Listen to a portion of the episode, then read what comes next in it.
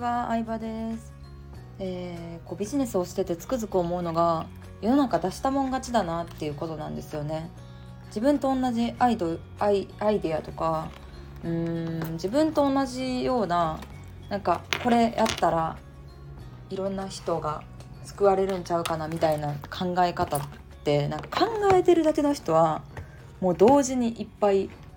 いますね。うん、考えてるだけの人は本当に同時にいっぱいいてそれをいかに早くいかに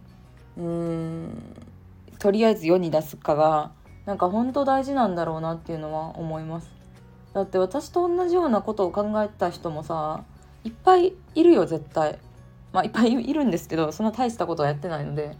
いっぱいいるんですけどでもなんかそれを実際に行動に起こす人が少ないだけでなんか得したなというか。うん、まあそこが難しいんですけどね。でもなんか世の中出したもん勝ちで誰もやってない時に出したサービスってそんなになんか正直完璧なものじゃなくてもそういうものさえなかったからさなんか普通に買ってくれたりとか興味持ってくれたりするんですけどもうみんながいろんなサービスを出してたらうんそうですね。なんだろうな。例えば今から新しいコスメを販売する新しいコスメを開発して販売するとなるともうすでにすごい製品が世の中にいっぱいあるわけじゃないですか。だからどうしてもすでに販売してるものを超えないと興味を持ってさえもらえないんですけどだからこそ人がやってないことをやるっていうのはそれだけの、まあ、価値があるなって思うと同時になんかもう出したもん勝ちやなって思いますね。うん。そう。なんか多少それでまあ最初って分かんないことだらけなんで出してみないと分かんないこととか予知しないトラブルだったりとかまあいろんなことが私もコミュニティ運営をしてて今までありましたけど4年ぐらいやってると。うん、ありましたけどでもなんかそれを一個一個改善していけば絶対今より良くなどんどん良くなっていくし、うん、一番大きい考え方は勇気をお金に変えるって考え方やなっていうのにたどり着きましたね勇気をお金に変えるうん、なんかお金を稼ぐっていうとなんか長時間労働をするとかすごい一生懸命働くみたいなイメージが多いと思うんですけど実はそれって誰かが作った仕組みの中でお金を稼ぐ時っていう条件付きなんですよね。まあ、例えば会社とかアルバイトとかっていう誰かが作ったシステムの中で働く時はもう時間で時給っていうので計算されてるので分かりやすくするために。なのでまあ残業したりとか長い時間働くと入ってくるお金も増えるわけなんですけどでも誰もやったことないビジネ誰かのシステムの中じゃなくて誰もやったことがないこととかやってる人が少ない何かを仕事にする時ってなんか勇気がお金に変わるイメージですね。うんで YouTuber まあ一部ごく一部ですけど YouTuber が稼げてる理由もまさにそれだと思います。なんか別にそんななすごい頭いいとかすごいうんなんだろうななんかこう一般的な常識で見ると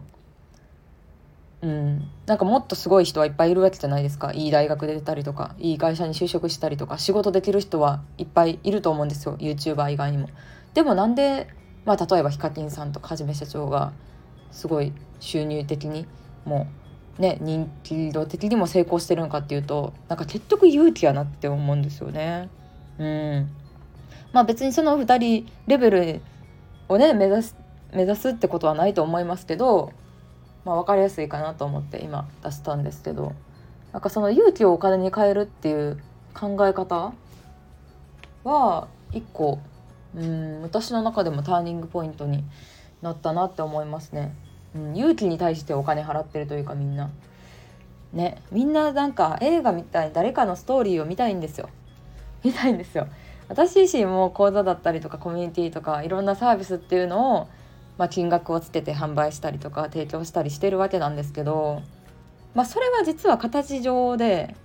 なんかもう私の人生っていうストーリーを楽しんでくれた対価として頂いてる感はありますね正直。もう自分の人生晒してるからみたいなうん自分の人生晒してるって言ってもそんなにねなんかすごい人数の人に知られてるわけじゃないんで、まあ、大したことないんですけどでもなんだかんだでこうなんか人がいろいろ悩んでどうするんかなとかなんかうんまあね SNS とかだと分かりやすいですけどこの人炎上した後にどういう行動するんかなとかやっぱ人間ってそういうとこに興味あるわけじゃないですか。そこからどうやって復活していくんかなとか復活した姿を自分に重ね合わせてあ自分も頑張ろうと思ったり勇気もらえたりとかなんかそういうところになんか人生の楽しみを得てるっていう部分も絶対あると思うんでなんかもうめっちゃ分かりやすく言うと自分の人生晒してるからって感じですね。うん。そ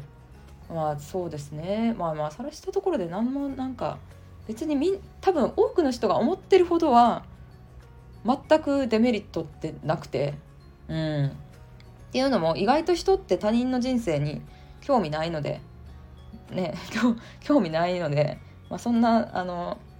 デメリットはないですね。正直なんかメリットしかないなと私は今までで思ってるんですけど。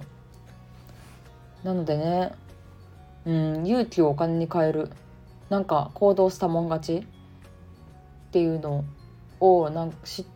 うん体感レベルで知ってるとなんだろうな行動できるようになるんかなどうなんですかね。うんでもこれはなんか行動すると分かる感はありますね。行動した人だけがなんか気づける体感レベルで気づける感があるんでなんか本当にちっちゃいことでいいと思うんですけどなんかちっちゃいことでもやれば変わるんやっていうのを体感する感じ。うんなのでついついさこうさなんか起業準備してますとかなんか来年これをやろうと思ってますとか報告してくださる方もいるんですけどなんでやりたいことなのに今この瞬間からやらへんねんやろって思うことが結構多いんですね私は。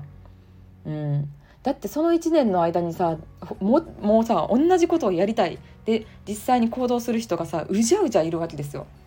うん、会社員とかだと周りに副業してる人がいいひんからなかなか気づきづらいんですけどなんかもう私その方が怖いって思っちゃいますね。